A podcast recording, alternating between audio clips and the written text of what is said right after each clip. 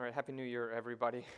This is a new series, new year, new faces. Some of you, this is your first time here, and it's an honor to have you. Thank you for being here. Um, we say oikos is home a lot at oikos. I was standing outside. Shelby will love this. Are you up here, Shelby? All right, downstairs. A lady walked by. She was pushing a man in a wheelchair. She says, This a Greek church? She sees me coming in.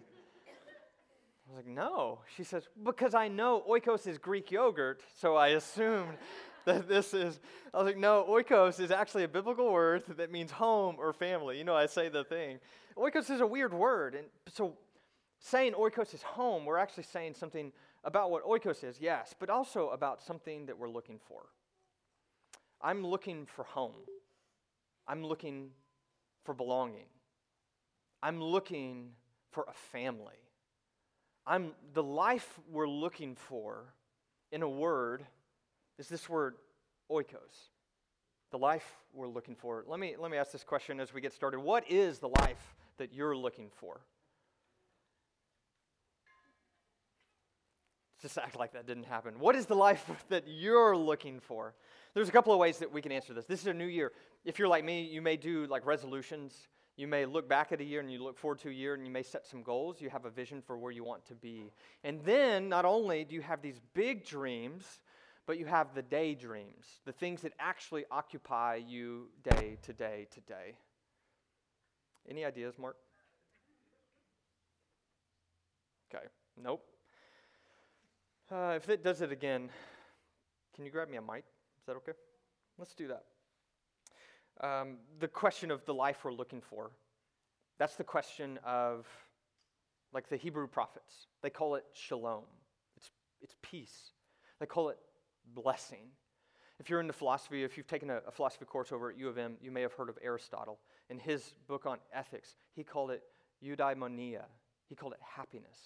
In our American Constitution, we call it the pursuit of happiness. There's this question of what are we looking for? And every, every civilization, every person ends up answering this at the big level, but then on a personal level, we all start answering what is the life I'm looking for? But if you look at our daydreams and the ways that we get distracted, very often the ways that we spend our days don't actually lead to the thing we're looking for. And then sometimes even when we're highly intentional about how we spend our days, it undermines the very thing we're looking for because we don't know any better. That's a lot of what I want to look at in this series that we call Oikos is Home. This is part one a house on the rock. If oikos is a biblical word that means home or a house or a family or a household, what would it look like to have a secure house? A home that was settled and strong, a home that couldn't be shaken by the storms of life. That's the answer that Jesus gives us. Everyone's asking the question from shalom or happiness or eudaimonia or blessing. And Jesus gives the definitive answer, I believe. You know, I'm a pastor, I'm up here. Of course, I believe that. But I think you're also believing that because you're here on a Sunday to worship Him. But Jesus specifically answers this question of what is the life we're looking for. And I think we should listen. Jonathan Pennington, he wrote a, a book on the, the Sermon on the Mount. He says the sermon is Christianity's answer to the greatest metaphysical question that humanity has always faced How can we experience true human flourishing? Jesus answers that question. And he answers it in a way that most of us don't. So the sermon becomes the epicenter, the forefront of, of Jesus' answer. And today we're going to dive into the conclusion of the Sermon on the Mount. Matthew chapter 7. Like I said, if you have a Coffee House Bible, it's going to be on page 832. If you have any other Bible, it's on page Matthew chapter 7, whatever, you know, whatever you have. And it's really structured in three parts, this, this conclusion. The first part I've called the few and the many, or the many versus the few. And it comes from verses 13 and 14. Let's look at this.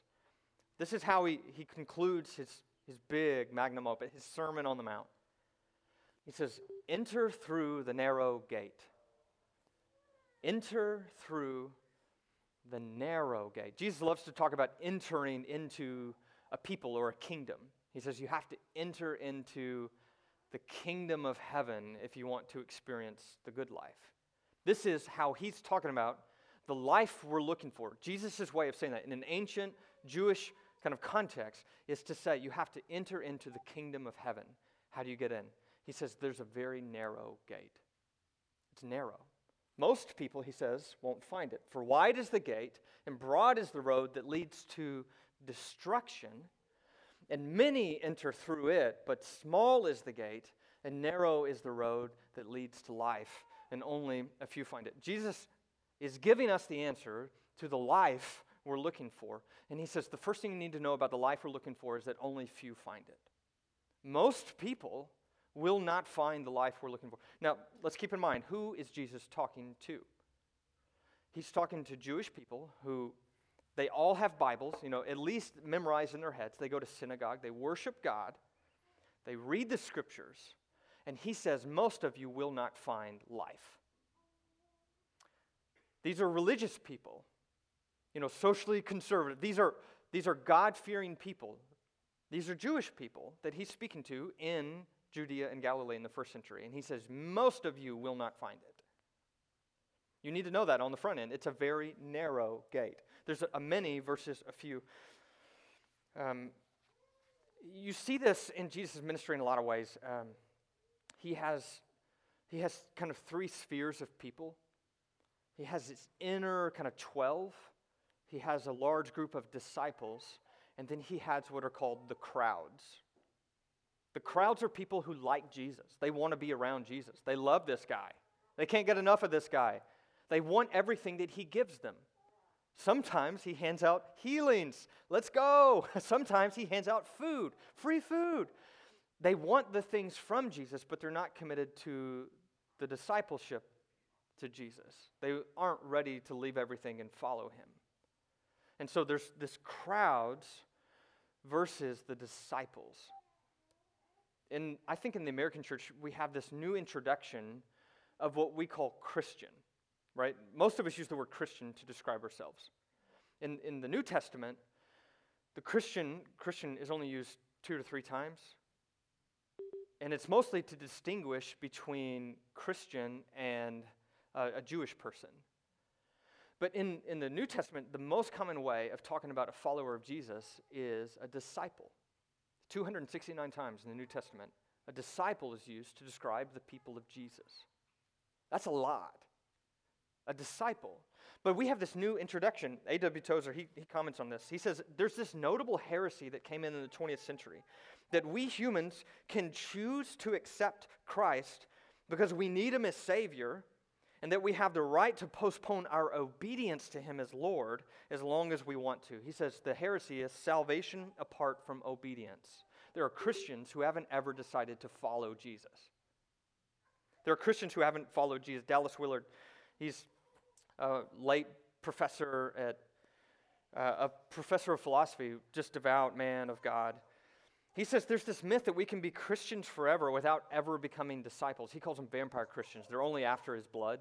You know, they don't actually want to follow him, they just want the benefits of him. He says the New Testament, though, is a book about disciples, by disciples, and for disciples of Jesus Christ. He calls it the Great Omission. You've heard of the Great Commission go into all the world and make disciples, baptizing and teaching them. But he says, this great omission is that most people today never actually become disciples. It's been omitted from the Great Commission.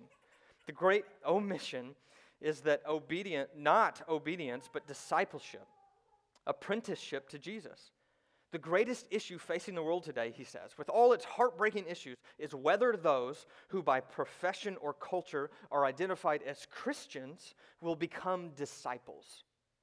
Students, apprentices, practitioners of Jesus Christ, steadily learning from him how to live the life of the kingdom of the heavens into every corner of human existence. Do you see what he's saying?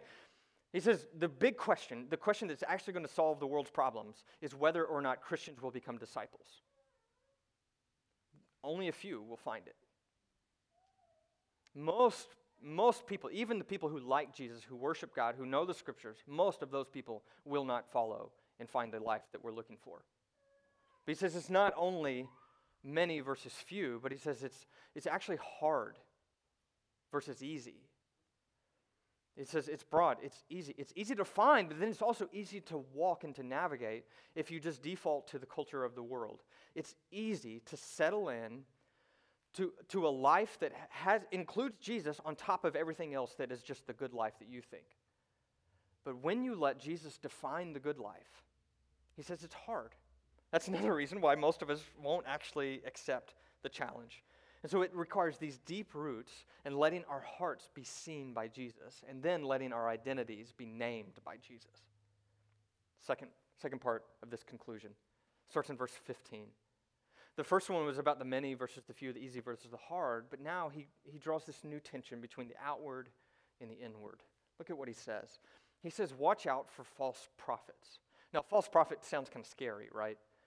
It sounds like somebody who has a lot of power and a lot of say, and my God, we have seen some false prophets in the American church, haven't we?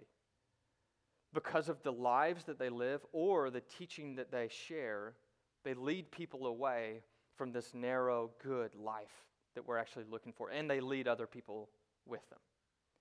There are false prophets. They come to you in sheep's clothing, but inwardly they are ferocious wolves. You see the distinction here between outward and inward? On the outside, they look like something, and on the inside, there's something different. By their fruit, you will recognize them. He's swapping metaphors, right? he says you have to look at their offspring. If they're a sheep or a wolf, you know it by their children, you know it by their disciples, you know it by their fruit. Then he adds on to this metaphor with another one of fruit. He says, Do people pick grapes from thorn bushes or figs from thistles? I don't actually know where people pick grapes and figs, you know, personally. I've never picked those things. Apparently not, though. So he says, Likewise, every good tree bears good fruit, and a bad tree bears bad fruit. He says if it's corrupt on the inside, it's going to have corrupt fruit. If it's good on the inside, it's going to have good fruit. A, a, good tree cannot bear bad fruit, and a bad tree cannot bear good fruit. He says you, you need to look not only at the outside of something, you have to look at the inside of something. You can't just look at the clothing that the thing shows up in, you have to look at the heart of a thing. You have to look at the root system, at the, at the health of the tree itself. Every tree that does not bear good fruit is cut down and thrown into the fire. Thus, by their fruit, you will recognize them. By their fruit, you will, he's just said that. He says it in two ways. But Jesus seems to clarify in a really important way the nature of this outward versus inward. Look at this. Look at what he says next. Not everyone who says to me, Lord, Lord, will enter the kingdom of heaven, but only the one who does. Do you see the tension between the one who says and the one who does? the one who does the will of my Father who's in heaven. He's still talking about false prophets, and look what he says. Many will say to me on that day, Lord, Lord, did we not prophesy? Right? He's talking about false prophets, and here they are prophesying. Didn't we prophesy in your name, and in your name drive out demons, and in your name perform many miracles? Then I will tell them plainly, I never knew you. Away from me, you evildoers, literally, you lawless people. What's going on here? John Ortberg, in his book, The Life You've Always Wanted, he calls these boundary markers. Boundary markers for religious people are the highly visible outward kind of the things you see on the on the outside. And the boundary markers seem to be really important to religious people. Maybe you grew up in a, a church context where there was a few boundary markers like modesty and what you wore. Did you ever have to put on a new set of clothes or a different set of clothes to show up to church than you did like school? Yes. Some of us are, are nodding our heads. That's, that's a very outward sign, and it doesn't actually reveal much about the inside of somebody. Sometimes in, in religious context, it's about the food you eat or, or don't eat. Um, so, in a lot of church context, if you ever smoked or drank, you know, that was a very visible kind of public way of saying that you're not actually with us. Um, in Jewish culture, it was kosher laws and food laws, right? So there's these outward things that seem to be really important, highly visible, relatively superficial practices. Sometimes they're matters of vocabulary, he says, or dress or style, whose purpose is to distinguish inside from those outside. So, visible things like worship style and dress code and titles and positions, these actually become really important in these, these circles of boundary markers. But Jesus is saying you have to ignore the thing on the outside because what I'm actually concerned about is the thing on the inside. He talks about this on two different levels, though, because the point of a boundary marker is to show you're different. But what's striking about these false prophets is that they're actually doing amazing things. So the hypocrisy that you and I mostly think of is somebody who says something and does something different. These people are doing amazing things. They're prophesying in the name of Jesus. They're casting out demons in the name of Jesus, and they're performing miracles in the name of Jesus, right? He says all of that. But he says there's something going on on the heart level that isn't right. So the external fruit of success and experience and power doesn't actually show that a heart has been recaptured by Jesus and that he has renewed their identity in any meaningful way. At Oikos Church, our mission is to see people deeply transformed by God's grace. Deeply transformed means it's not about the show. Sorry, Candace, you're, it, you were great, but it, it's not about who's up here and how good it sounds. It's about what's going on in here and God taking hold of our hearts and renewing our identities. It's not about power, it's not about miracles. It's, it's not about prophecy. It's not about casting out demons. As awesome as those things would be to see here in this place, he says, No, I want your heart. You, it's, it's a crazy tension between the outward and, and the inward. Jesus, he says, the good life isn't a life of external fruit, it's a life of internal fruit. The Apostle Paul calls it the fruit of the Spirit. And he says, the fruit of the Spirit, in, in a word, is love. 1 Corinthians 13, this same Apostle Paul, he says, if you have the faith that can move mountains and, and do miraculous things, but if you're missing love, he says, what's the point? It's not about all of that stuff. And this is really important because as Oikos seeks to be home, that is not our, our aim. Our aim is not on the external, peripheral things, the showy stuff. It is on deeply transformed lives where our identities are seen and renewed in the image of Jesus Christ. So there's an outward and an inward tension to go along with the many and the few. This is actually the whole Sermon on the Mount, though. It's, he's like, that's fine if you don't want to murder, but what I really want is your heart not to get angry. Sex, you you want to avoid adultery, that's good, yeah. But uh, what I really want is a heart that doesn't lust after men and women. He says, it's good that you're giving to the poor, but some of you are giving and greedy still at the same time. He says, It's good to pray, but when you pray publicly, you have everything that you ask for. You wanted to be seen, you got it. Over and over, Jesus draws our attention not just to the external things that we do, but to the internal heart of the matter. Now, that is what people, what generation am I? I'm looking out, I'm like right in the middle, I think. So I, I, li- I grew up in cultures in church that needed to hear that message of like the, out, the outward stuff is fine, but the inward stuff is what God's really after. But w- what I have sensed, and what I'm hearing from others, particularly those working with college age and younger, is that it's almost the opposite thing that needs to be said. That you actually, your good intentions in your heart are good, but you need some fruit to show for what you're doing with your life and the life of discipleship to Jesus.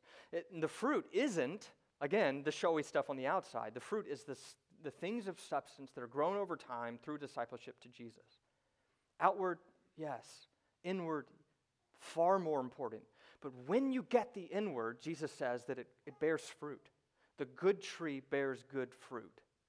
So we want to be a church here where we're drawing the many into this life of discipleship. And through a life of discipleship, we have fruit of transformed lives to show for it. Third piece of this conclusion to the Sermon on the Mount is, is here in 24 through 27. It's the tension between hearing, between hearing and doing. So this is this is the good life. Let's see what he says. Therefore, final words of the sermon. Not mine, Jesus's. Everyone who hears these words of mine and puts them into practice is like a wise man who built his house on the rock. Jesus says, ultimately, it comes down to this you can do stuff for the law, you can do stuff for God, but what I want is you to put my teachings into practice. You can do stuff, you know, I've, I've got a, a brother who's he's really into stoicism right now. It's great. I love reading the Stoics. I've got, you know, people who are really into like self-help stuff.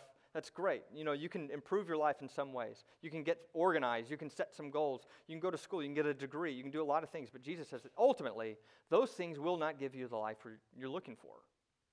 Jesus says you have to listen to my words and put them into practice. There's this gap of discipleship that we've already talked about. But I think it bears repeating that Jesus says the only way to actually experience the good life that he promises is through practice, is through doing. This, this word here puts them into practice. That word practice is the word bear fruit, it is the word do. It, it's translated in so many different ways. In just our section, he uses this word eight times. In the Sermon on the Mount, he uses the word 22 times. Jesus is concerned about what you do. He says you've got to put it into practice. Practice, though, is a really good word because it's not perfection. You don't have to put it into perfection. Jesus absolutely is the embodiment, the, the, king, the wise one who shows what the Sermon on the Mount looks like in a life. And we, imperfectly, are trying to practice the way of Jesus. But practice means that you're formed over time. Um, okay, let, let me keep moving for the sake of time. He says, if you put them into practice, then you're like a wise man who built his house on the rock. Do you know that Greek word house? Shout it out if you know it. Oikos, yeah, that's it. So if you want to build your oikos, he says there's only one way to actually get it on a firm foundation. It's Jesus. On the other hand, he says, when the rain came, the streams rose, the winds blew and beat against that house, yet it did not fall because it had its foundation on the rock, on the rock.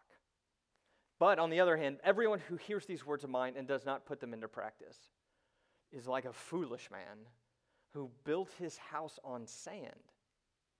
The rain came down, the streams rose, the winds beat and blew against that house, and it fell with a great crash. You know the song, right? You've been singing it since you were like four years old. The wise man built his house on the rock. But that is a, just a profoundly important passage in the Sermon on the Mount, where he's saying that the measure of your security, the, from an identity perspective, from your family perspective, the measure of sh- your security is measured by the foundation that you put your life on.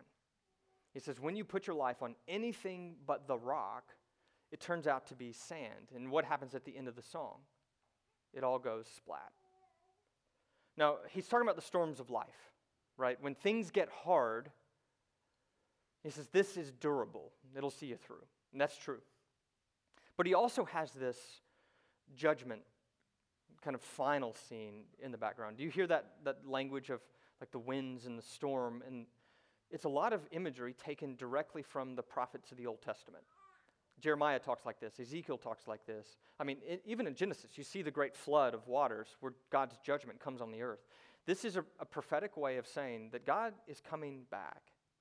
And at some point, we're going to answer, Lord, Lord. He says, what, What's going to be there? there? There is a, the life we're looking for in this life, but ultimately, there's a life we're looking for now and forever. And he says, There's only one foundation that can see you through it's the foundation of the rock that is Jesus. This has a radical Jesus centered nature to it. That's really controversial in a pluralistic culture like ours, where kind of you have your way, you do you. Jesus says there's only one answer, and it's me. And that's going to turn a lot of people off, which is part of why there are only few who find it. Jesus doesn't say, Jonathan Pennington writes, that the wise and foolish are distinguished according to how they obey God or practice Torah or follow the teachings of the elders. Rather, they are distinguished on the basis of how they respond to His words. He is the true and final source of revelation itself, He is the path of human flourishing. So, true discipleship, according to Jesus, means putting into practice the way of Jesus. So, what does that mean? What does that look like for us? Let me skip ahead. Let's start with a soil test. Um, now, Don and Denise probably just did some soil testing at a new construction site. And if you have any experience in, any experience in soil tests, it's kind of this tedious thing that you do before you do a couple of things. Before you start building on top of something, you have to test the soil to see how strong it is, compact it is. But also, before you build any septic tanks, you got to do the same thing. Do you know what's in a septic tank? It's like all the waste that's running off. He says it, it needs to be able to get rid of the, let's call it junk. So if, if you want to get rid of the junk that's in you, and you want to build on something secure, he says you've got to do a soil test before. That's kind of code enforcement. What would that look like for people who are thinking of building their house on rock or their house on sand? But Jesus says the, the measure of rock is, is me. And so here's two, two questions just to kind of explore just for a moment your daydreams and your big dreams. Your daydreams are the things that occupy kind of your day to day. Basically, like when you end a day and you look back and Siri says, Well, you spent like three hours on your phone this week. You know, like th- that kind of daydream. Like, where does your mind get wrapped up in and get distracted by? You know, where are your go tos that just fill your day today? Your daydreams. Some of this is just work, it's school, it's, it's stuff. Big dreams, I mean, it, most of you don't have a vision board, but do you know what I mean by vision board? Like where you're putting your goals for the year. These are your New Year's resolutions. This year, this is what I'm aiming at. Your big dreams. This is who I want to be and become. Just want to offer you an invitation to explore how Jesus centered your daydreams are and your big dreams are. There's a lot of stuff that you can fill your life with, and there's a lot of ways to build. But when you do the soil test, is that worth building on? Is Jesus part of it? Is it going to endure the winds and the storms and the waters that are coming in this life and at the great day? With that in mind, I want to invite you also to make one of your big dreams this year to be personal discipleship to Jesus, to practice the way of Jesus, to develop a rhythm of life. That's our language here at Oikos Church, a rhythm of life and we have a rhythm of life that we'd love to introduce you to in Welcome Home, which starts in a couple of weeks, if we can get a group to make. Welcome Home is where we introduce our, our rhythm of life together, what discipleship looks like, about personal practice. But most of you, I'm looking in the room, have already been through Welcome Home. You've been introduced. And I think this moment at the beginning of a new year is a great time to reassess and to set some goals for discipleship to Jesus in 2023. There's a personal way of building a rhythm of life that seeks the Lord, that seeks Scripture, that seeks prayer and community and service, that seeks hospitality, to seek the way of Jesus by doing the things that Jesus did. All right, second piece of this. And this is really, really what I want to say this morning. Um, Oikos is a biblical word that means home. And we're trying to build a house. And we want to build a house that is secured not only to last another year, Lord willing, but that provides this inner transformation to put the way of Jesus into practice as a, as a people. Which means that our goals aren't more stuff and more flash and more showy. Our goals are deeper discipleship to Jesus and a wider front door to invite people in. That's what we want to do this year in 2023. We want to widen our front doors so that more people can come in and then deepen our discipleship, our practice of the way of Jesus together. And I'm really excited about it. I, am so excited about some of the things that are just already on the calendar that we're, we kind of have. We've figured out some of what we want to do. And then there's other things that we, we don't even know yet what we want to do, but we know we want to follow Jesus together. We want to help each other follow Jesus and be transformed in deep ways. Here's a just a few previews of what that's going to look like. Next month, we're going to do a series on fasting. And as part of the Lent season, we're going to invite our entire church family to practice a fast together. Every person's going to have their own kind of version of that, but all of us together fasting to seek the Lord in new ways. We're going to have a series later on in the year on prayer, and we're going to have some special guests come in and just kind of like teach us how to pray. We want to grow our culture of prayer at this church and our culture of prayer in our homes. And this year, we want to help you do that. This year, in, in March, we want to introduce what we call DNA groups, and the college students have already been introduced to these. But DNA stands for discipleship, nurture, and accountability. Discipleship, nurture, and accountability.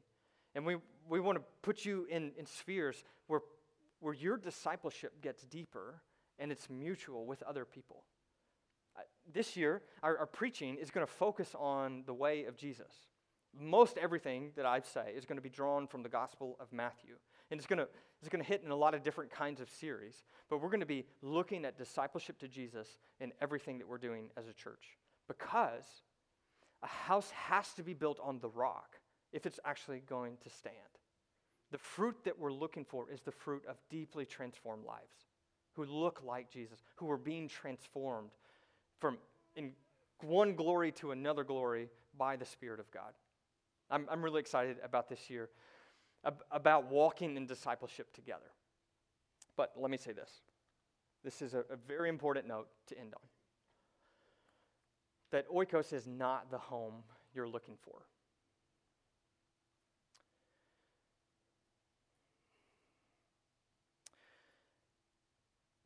We, me, are flawed and selfish and broken and prideful. And in many ways, me and we are those false prophets that Jesus is calling out, where the inside doesn't match everything on the outside. Um, in the last couple of months, some of the just the greatest people here have let me in on hard stuff that's going on in their life. It's not because they weren't part of Oikos that it was hard and that they feel really kind of spent. In some ways, it's because they were part of Oikos that they felt like that. Like they were pouring out so much. Because church life can be really consuming for some people. And so it's important to remind you and to remind all of us that oikos is not the home that you're looking for. That you can come to everything that we put on the calendar, but if you're not seeking the Lord in a personal discipleship to Jesus, it's not going to give you what you want. It's not going to have the profound impact. And even if you are doing that, here's the other thing that I've got to say the heart doesn't go away. He says, enter through the narrow gate. He says, but that narrow gate is difficult. It's hard. And so over and over, those, those mature people who kept coming and they were saying, like, this is hard. Over and over, I also kept hearing, and I see the Lord at work in it. He is strengthening me, or He's moving me, He's transforming me in the hard. And I think that's ultimately the, really the difference between that, that Christian and that disciple. It's not the difference of hard. Life is hard. The storms come. But through discipleship, and particularly discipleship in community, we can be strengthened by the Spirit of God to be able to endure and to have some fruit to show for it. My heart's desire for Oikos Church is to be a people that are founded on discipleship to Jesus. And through that discipleship to Jesus, through that, we bear fruit, fruit of transformed lives. May it be so in 2023. Can I pray for us? And then if you've got children downstairs, I'm sure they'll be anxious to see you.